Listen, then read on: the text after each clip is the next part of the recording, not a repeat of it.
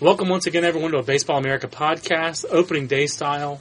John Manuel, Ben Badler joining you here at baseballamerica.com and on iTunes. Thanks for the download. The email address is podcast at baseballamerica.com. We'll go through those and see if anyone other than William Lacates emailed us this week. Uh, actually, it's Joe Lacates, but the email says William. So uh, Joe's our steady podcast question uh, poser. So see if anyone else wants to be a poser uh, this year and send those into us at Baseball America at podcast at baseballamerica.com. But Ben, opening week in Major League Baseball, opening week in the minor leagues, opening night in the minor leagues was just uh, last night, Thursday. We're recording this on a Friday morning. We've been slaving away at opening day rosters here at Baseball America. Uh, those will be actually up on our website in a PDF uh, when the day's all over. So you can just have it as a manner of record when everyone started. But all of our web coverage is online at baseballamerica.com. It's all free, by the way, on our blogs. So a lot of daily minor league coverage. It's free every day at baseballamerica.com. Plus, box scores, standings, statistics, all there. Really, your one-stop shop at baseballamerica.com. And we're going to be uh, rolling out a lot of new player cards and those kind of things. You're going to get to see our super registered database kind of uh, on display at our website this year in a lot of ways. Uh, the player cards are going to, we're going to be doing so a lot of new exciting stuff at baseballamerica.com for the 2008 season. But then uh, let's kind of wrap up a little bit of the week that was. I mean, I think it's uh, it's interesting. Just uh, open, every opening day has its own little flavor. and opening week, you know, with the major leagues, and we always kind of look at it like who the surprising guys who made the major leagues, the guys who didn't, and who are opening in the minors. A guy like a Cameron Maybin who's on the cover of our next issue and hit a 475 home, uh, foot home run apparently in his first Double A game, according to the uh, Carolina Mudcats release. But uh, I mean, to, to, me, that's the, the, thing that stands out to me the most this week are guys like Maybin who did make the major leagues, guys like Rico Washington who did, and then kind of guys who were once prospects and are kind of still not quite as 100% established in the big leagues, like a Zack Greinke dealing against the Detroit Tigers or those kind of guys. Those are those are the impressions that have stood out to me this week. What are some of the ones that have stood out to you so far, major league or minor league? Yeah, it's always interesting to see how a major league team is going to construct its roster, particularly with some of these young guys who right. either they are prospects or they've they've lost their, their technical prospect eligibility with a certain number of at bats but maybe they're being still sent down to the minor leagues to get a little bit more seasoning. And obviously, a lot of things like options and things like that come into play a lot too. Right, more than talent comes into play, no doubt. Right, because the teams have to be able to keep their players rather than risking them through waivers. Uh, which is why you might see a guy like Andy Marte, for example, yep. on the Cleveland Indians roster, and Josh Barfield, meanwhile, being sent down. Or your or your platoon in the uh, left field right now for the San Francisco Giants.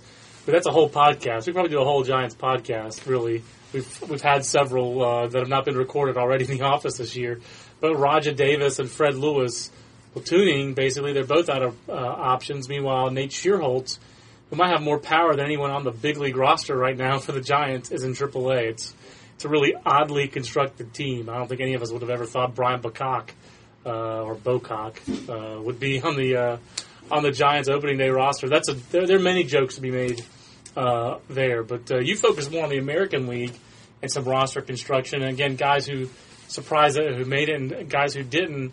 Um, the, American League, one of the ones who jumps out, we were talking about in the just minor league debuts also last night. Uh, you know, Homer Bailey pitches last night in AAA, pitches pretty well. One of the guys he's facing is Adam Lind, uh, who's down in Syracuse for uh, starting his third partial season uh, with, the, with the Syracuse ball club. I'm just surprised Adam Lind is still in the minor leagues. I, I never thought he'd be a big league star. I really thought he would have been established in the major leagues by now, uh, and it hasn't happened then. Yeah, and then and you look at the the players who the Blue Jays are trotting out there right now, guys like Matt Stairs, Shannon Stewart right now, and Stairs they have to sign to a two year deal. So you have to think that Lind's. You, you look at his whole minor league track record. I know he struggled last year, but maybe they're just trying to get him some more development time this year. But he's not someone who not someone who who you want to give up on quite yet. So he, he still has a, a, promising future ahead of him. There's still time for him to to grow and develop. A guy a guy like him, or a guy like Josh Fields, who is on the White Sox, guy who hit 23 home runs last year as a rookie. That's the biggest shock. And then he gets he gets sent back down to, to AAA. You know, there's some uh, so there's some roster clutter there in terms of uh, his obstacles and in terms of getting a, a major league job as a as a starter, and I think that's some of the consideration too that the teams have to keep in mind in terms of just getting guys regular playing time and regular bats. That's the one, but the one you pointed out to me, the, the thing like Matt Stairs was really good in the major leagues last year. He was a productive player for mm-hmm. Toronto, but when you have JP Ricciardi, the general manager there, repeatedly bringing up the disparity. Everyone already knows that they don't have the money that Boston and New York have. Um, so we know that. That doesn't have to be brought up or pounded in anybody's head anymore. I think everyone knows Boston and New York have more resources than everyone else, and it's hard to compete with those guys. So when you have to maximize every dollar, if you if your scouts and your manager and your coaches think that Adam Lind could approximate the production you're getting from Matt Stairs, and you can save that money and put it to use elsewhere on your club, you kind of have to do that. That's the whole point of if you have less revenue, you have to maximize it. It just seems like that's not what they're doing with Adam Lind. Um, Again, I don't think he's going to be a big league star, but do I think he could be your first base, left field, DH, left-handed hitting guy in the six or seven or eight hole? Yeah, I think he could be that, and that's kind of the role Matt Stairs is already playing. So. Uh, to me, Shannon Stewart kind of beat out Reed Johnson. They released Reed Johnson, which was a little surprising too. But I, I don't get the Lind part. I really don't get that. And if you're the Blue Jays, you have to maximize your roster. And you have to maximize your money. I think they can contend with New York and Boston this year if they get the breaks uh, and they stay healthy first and foremost. But to me, uh, Matt Stairs won't be the difference maker. You know, the difference maker might have been an extra guy in your bullpen or an extra starting pitcher. Probably not Carlos Silva at eleven million dollars a year, but you know something like that. So uh, the roster construction is always a little bit odd this time of year. Um, the Giants, I briefly touched on them already, Ben. I think we have to talk a little bit more about them because I'm not sure what the heck's going on over there. They haven't had any breaks early this spring with the injuries. First to Omar Vizquel, then to Kevin Frandsen, uh, young infielder they were hoping to use either at second base or third base. They'd already ruled him out at shortstop. But doesn't there have to be a move made by Brian Sabean to bring in someone who's more ready to be that placeholder at shortstop than Brian Bocock, a guy who had like a sub 600 ops, if I remember correctly, in the Cal League last year, never played above high A, and you're throwing that guy to the Major League Wolves, that really does not seem like the way to maximize your value, both in Brian Bocock, where you're putting him on the 40 man roster three years earlier than he had to be, or for your Major League club. That's the thing. It comes down to just planning ahead, too you know, you can go out and get a guy now to, to fill that void. But really, when you fill out your 40 man roster, you got to have you have to be prepared to have that kind of depth. Because when you have 40 year old or I don't know how old he is now, Omar Vizquel there. Yeah. You know that those kinds of guys just get injured, and they get injured a lot, and, and they're just very injury prone when you get to that age. So you have to have a guy on your depth chart. You have to be prepared for that. Brian Bocock, who's going to be able to step in there. And uh, unfortunately, it looks like the Giants are going to really struggle this year, and especially, you know, that division. Uh, the other four teams in that division. I mean, the the yeah. Padres have, have one of the smartest front offices in baseball. The Absolutely. Dodgers have a great uh, scouting and player development system.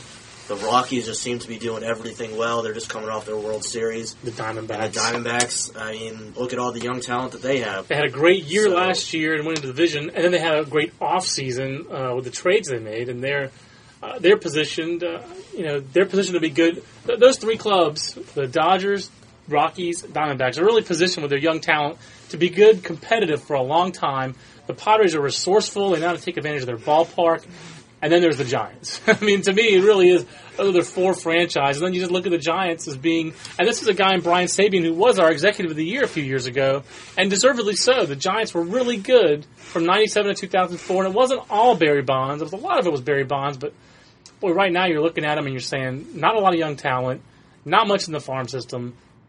Albatross Barry Zito contract. I mean, holy cow! As bad as he looks, it really can't be any fun to be a Giants fan right yeah, now. Yeah, I mean, we, we talk about the, the AL East and the, the Red Sox and the Yankees and the Titans there, but you look at the NL West, I mean, it, it's just four of the better teams in, in baseball there in terms of the way those teams are run and the way those teams are, are built for the future and the present right now. So it's it's difficult for the Giants to be able to, to compete with those four teams right now.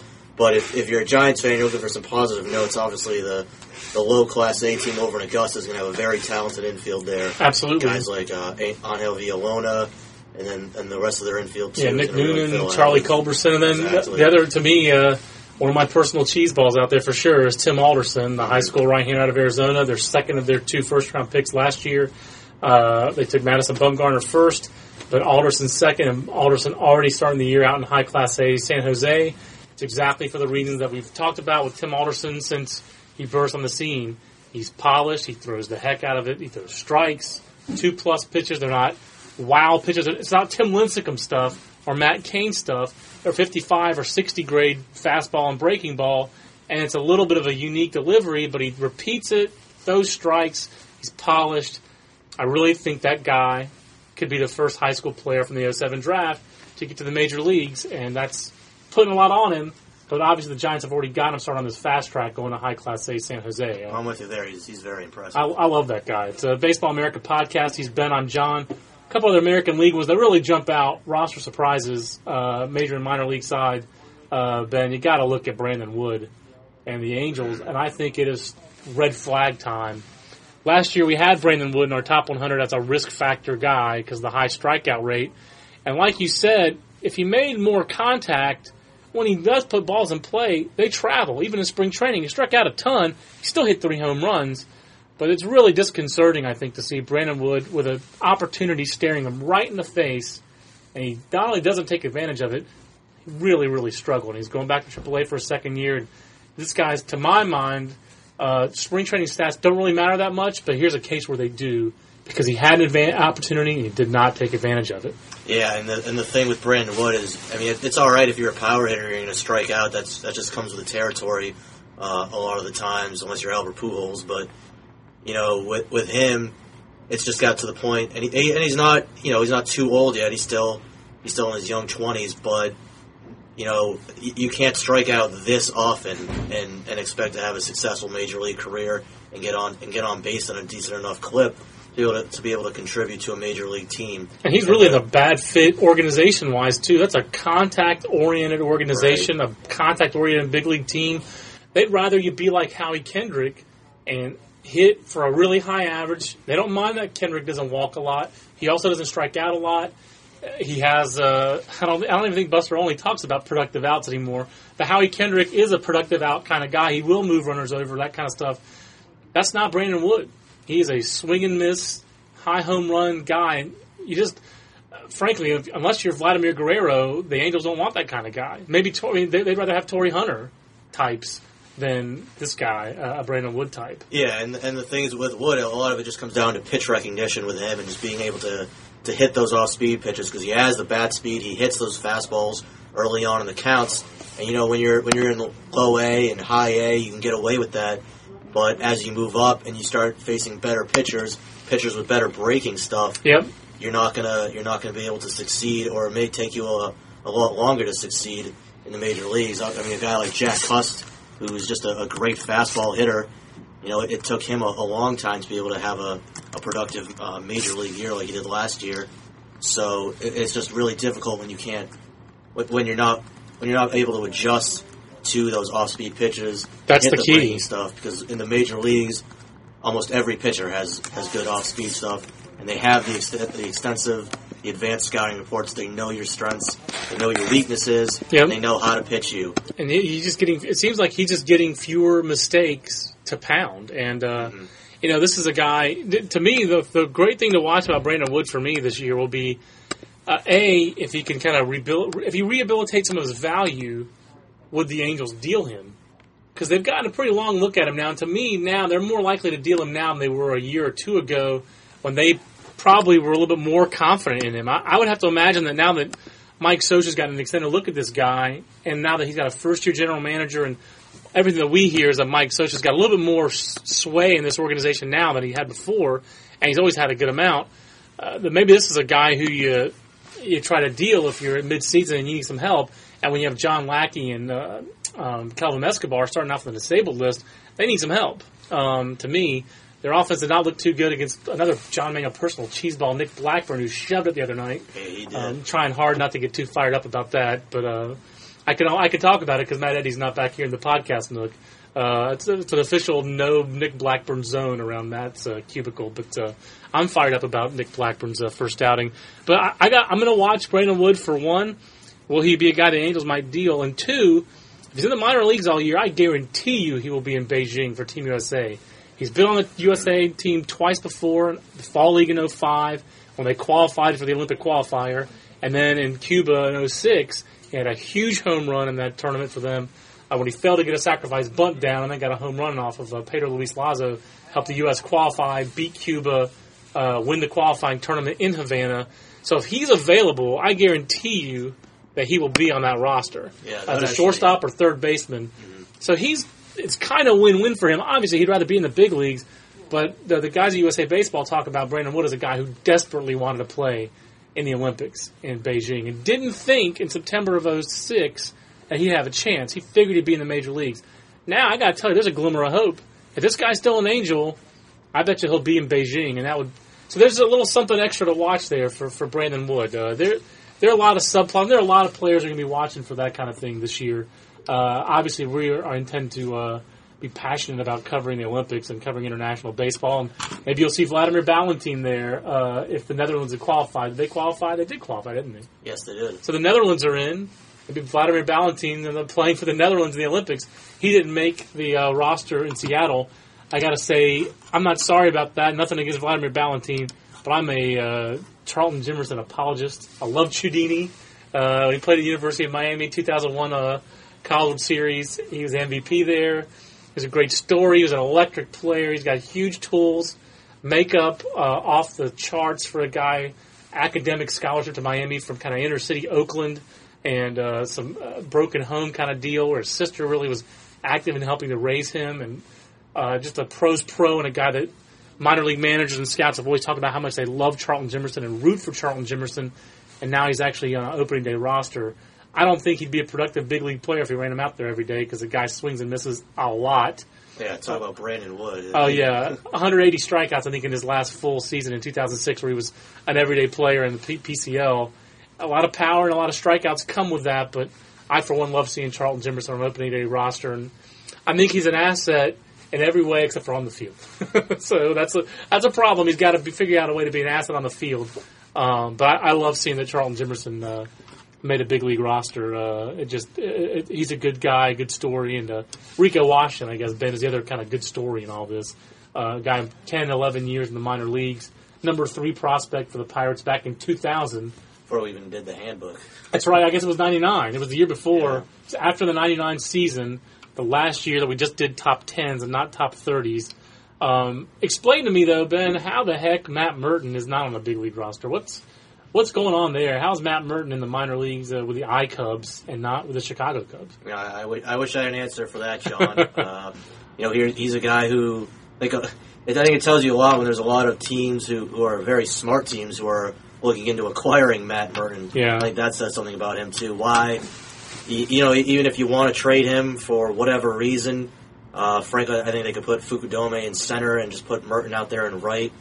You know, he, he's played center field before, even just to have Murton's bat off the bench, especially in the National League. But why, even if you want to trade a guy, why why you would demote him to AAA and just destroy all, all of his trade value is, is beyond me. And you know, Matt Murton's not a he's not going to be a superstar, but he can be a productive big leaguer.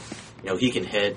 He can. He He's can proven he can base. hit. He's proven he can hit. I mean, the Red Sox traded him uh, uh, a few years ago to the Cubs. It was it was a now it sounds like they might even be trying to get him back now. Right. So he, he's a guy who can be productive in the big leagues.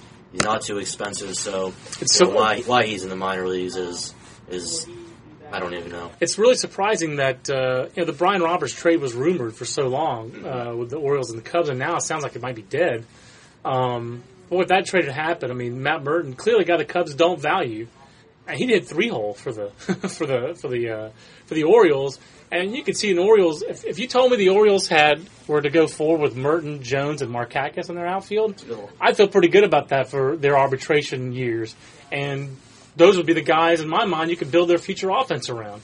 Matt Murton there is a nice complementary guy to a dynamic player like Adam Jones can be in center field, and a proven three-hole guy like Nick Markakis. And again, I'm a Nick Markakis apologist too, but that guy's bad. I mean, he, that guy can play, and he's proven it, and he's produced and gotten better in the midst of a sea of apathetic fans who deserve to be apathetic because the franchise gives them back nothing. Unless the Red Sox are in town, in which case they're all Red Sox fans. Well, apparently, Yankee Yeah. games, the all the Yankee Oriole games this year are sold out because the Yankee games in New York are sold out because the last year in Yankee Stadium is impossible to get tickets. So Yankee fans this year, even more than past years, are uh, going to Baltimore and Tampa and wherever so they can see the Yanks. Uh, I wouldn't be surprised if attendance at Yankee games in Toronto spikes this year. Yeah, it's a bit surreal to, to see those games on TV. It's it's really strange. The Baltimore games are just it's bizarre. It's bizarre. It's, it's, it doesn't make it doesn't compute. So it's Baseball America podcast. He's been on. John, let's take a couple podcast questions and then touch on last night's game before we wrap up the podcast. Uh, Joe Lacates comes through again. Uh, wrote a, a, draft blog about injury. I guess it was actually minor league blog about uh, injuries of David Price and Desmond Jennings uh, in the Rays system. Are either of those long term concerns? You think Ben, from what you've uh, written about uh, with either Desmond Jennings or David Price? I guess with any pitcher any arm injury is a long term concern. They're all going to get hurt, but you just never know. And we just saw with Kyle Sleeth this year, uh, this spring, a guy was a high draft pick. He was the best pitcher, best college pitcher in the 03 draft class. Turned out to be kind of damning with faint praise uh, in retrospect five years later. But uh, here's a guy who had Tommy John surgery, and the velocity really never came back, Ben. And the Tigers talk about him as having had great work ethic. His velo just never came back. David Price certainly isn't that point, but any concerns from you on Price or Jennings having these injuries? Yeah, I mean, anytime you talk about a pitcher having an arm injury, of the elbow or the shoulder, uh, it's it's definitely a concern. I mean, it sounds like he's only going to miss five weeks. I think the Rays would be wise to to vary to just let him come back and just wait until he's on 100 percent. Because whether he's pitching in May or he's pitching in even if even if it means just waiting until he's in June, I don't think it sounds like it's not going to take that long. Right. But just wait till he's 100. percent Be cautious. Don't risk anything because he's already a very good pitcher. You know he's going to fly through that system right. once he's healthy. So, you know, the, a lot of teams don't like to talk about injuries, uh, which makes our job a little more difficult. Right. But you know, any any injury is worth noting, especially to a pitcher. Like Mark Melancon is a great example from last night's games. Perfect. Mark Melancon is in the Tampa Yankees roster. He's in, and he's listed as having been in the game, but it's zero innings, zero pitches thrown, zero batters faced. So naturally, our antenna went up. Now I've been in touch with a Yankees official this morning who makes it sound like it was some kind of lineup malfunction, lineup card malfunction, as opposed to a Mark Melancon injury but until Mark Melancon pitches and pitches in some games and throws a month worth of outings, you know, this guy's made seven innings in his pro career. And you've got Yankee bloggers and Yankee, I think, front office people even speculating that this might be a guy who is their Joba in the second half this year, who comes up and helps their big league bullpen and helps ease the loss of Joba Chamberlain to the rotation as they're planning on moving Joba into the rotation in the second half. Ben, how can you make any plans like that when this guy's thrown seven pro innings? And if he got hurt again last night, just all kinds of red flags go up about Mark Melancon, no matter how special his arm was. Doesn't matter that he was throwing 89, 91 in their Dominican Instructional League. I just talked to a, another different Yankees guy who was in the Dominican two days ago, and he said, oh, Mark Melancon, special kid, special arm. But until he gets some minor leaguers out on a consistent basis, I can't buy it yet. It's it's it is really tough, especially when the guy when he hasn't pitched at all last year. So you know he's he's not only losing. Uh, he's, he's not only losing his, his, health there, but he's also he's also losing that valuable development time. Absolutely, to be able to to be able to get experience against those batters and be able to understand how to get hitters out, how to set up batters, how to how to work his pitches, how to how to command his pitches, how to throw, and, and, just not only that, but how to throw the breaking ball without fear, right? Re-injuring the elbow or Absolutely. the shoulder or whatever it is, but to just be able to throw your pitches with confidence and be able to be able to have that developmental time to, to grow as a pitcher. The game is hard enough. Injuries just make it harder. Uh, it's hard to throw 94 miles an hour and put it where you want to, and to throw your breaking ball with power and conviction and put it where you want to, um, and to come back from the inevitable failure.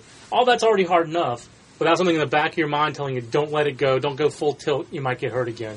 So injuries, repeated injuries. We're going to watch the Melancon situation for sure, but also Desmond Jennings, who ended last year with a slight knee problem, correct? And now this year it's a back, correct? Yeah. So that's you know it's it's we don't we don't know how serious it is again because it's it's difficult to get a gauge on that with with injuries a lot of times. That's what yeah. So but but with Jennings, I mean that's that's why that's why it helps to have guys who are you know, it's obviously at some point you want them to get to the higher levels of the minor leagues, but guys who are higher up in the minor leagues, there's a bit more certainty with them.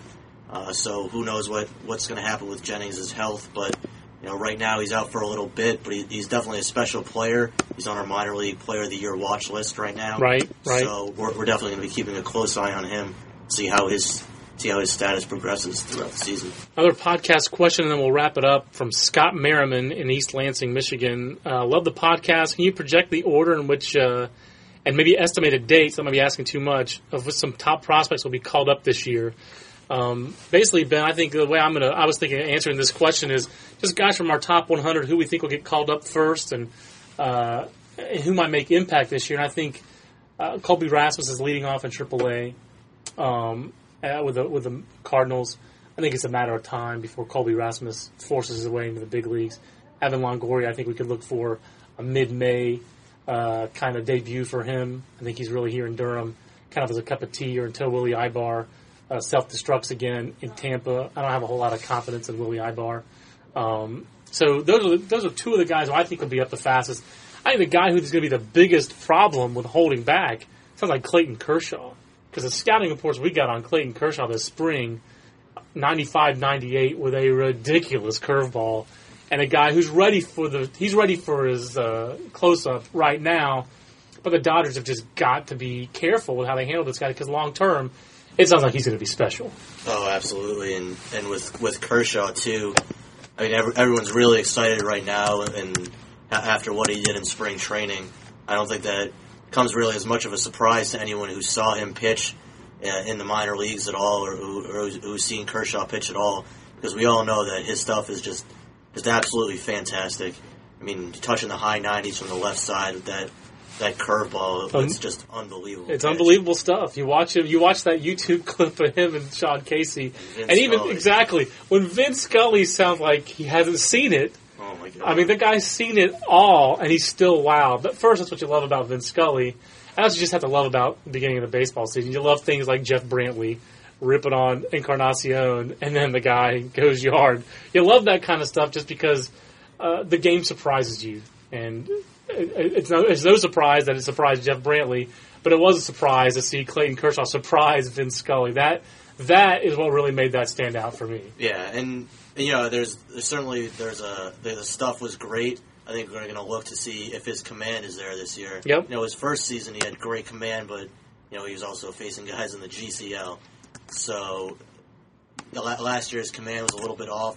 So let's see. Let's see this year if his command is, is there again. And, and that'll do it be a- against yeah, do it against higher level competition. Right. So that I mean, and if he is doing it, which would be just absolutely remarkable, then that's that's not really it's kind it's a little bit of a problem for the Dodgers, but in terms of managing his workload, but that's a good problem to have. Absolutely. they, they he, theoretically, if if he does show that he has the command this year, they could push him up to the major leagues this year, and he could he could help them sooner. Well, he's clearly in position to do that. They've jumped into Double A in the Southern League. He's a 20 year old in the Southern League. He did not. They did, they're obviously trying to take a little pressure off him. They didn't even have him Uh, be the opening day starter. James McDonald did, who's quite a prospect in his own right. Mm-hmm. But Clayton Ker- Kershaw's like cut above, and it'll be very inter- interesting to watch. The Dodgers rushed Edwin Jackson. They rushed Greg Miller four or five years ago, three three or four years ago. Those did not work out. They did not work out at all, either for the Dodgers or for those players. I think they're going to have a little bit different tack with Clayton Kershaw, and they really, really want to hold back. And frankly, as special as Kershaw is, that's how good Greg Miller was in 2003. He was that good. He was mid to upper 90s with a hammer, and we haven't heard much from him since, except for shoulder injuries and shoulder problems. And um, he was an 18 year old who got the Double A, so he was even on a faster track, if you can believe it, than Clayton Kershaw. So definitely got to watch how he's handled. I mean, the Dodgers have tried to learn their lesson, but this is a guy who's going to really challenge them all year. I, I think he's probably the player I'm most excited to try to see in person this year in the minor leagues is Clayton Kershaw. I just want to see it. Anybody who can make Vin Scully blush like that and just be that excited, I want to see. So thanks to Scott and to Joe for the podcast questions. Thanks to Ben for the podcast time. This was uh, I'm just looking forward to this season. I think we're all a little bit juiced about it. I don't think we're as I don't think I'm as juiced as you are. I'm too old and two kids waking me up in the middle of the night. I can't quite get that juiced anymore unless I'm heavily caffeinated. Yeah, well, it's uh, you know, it's always, always exciting when we get the, the minor league opening day uh, coming around here. There's no no games for us to watch here in Durham or And that was a quite yet, but you know, when, when they come around, it's it's always a fun time. It, it's good to see the good to see that you guys, the, the fans too, just get so excited about it too because we were doing an all day chat today. Yeah. and we're recording this on Friday, and we got a few hundred questions uh, in there for us to answer. So it's it's good to see the the enthusiasm for you guys as well. And the pizza's on its way for us to keep on chatting through the day. So join us at baseballamerica.com. Uh, you'll check it all out. Check out the podcast. We'll be back on Monday with our college podcast and next week with our regularly scheduled podcast. For Ben, I'm John. Thanks so much. Uh, we'll see you next week. So long, everybody.